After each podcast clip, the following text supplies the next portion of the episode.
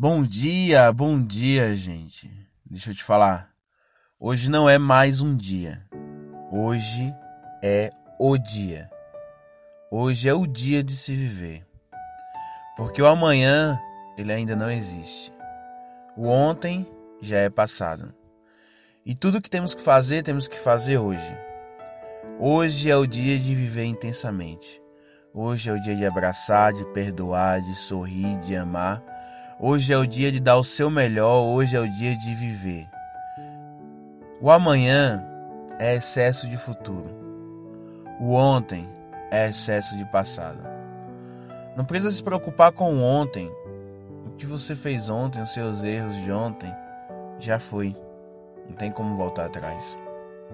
Você pode consertar hoje, mas remoer por ontem não dá mais. Não adianta se preocupar com amanhã, como será, o que eu vou fazer, como eu vou me vestir.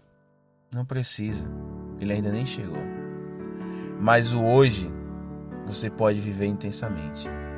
Se você focar os seus olhos no agora, você vai poder desfrutar de um dia fantástico, um dia perfeito.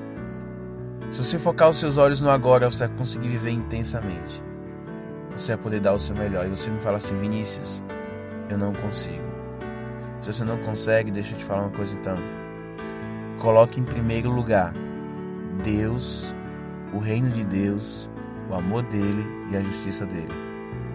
E todo o resto se ajeita.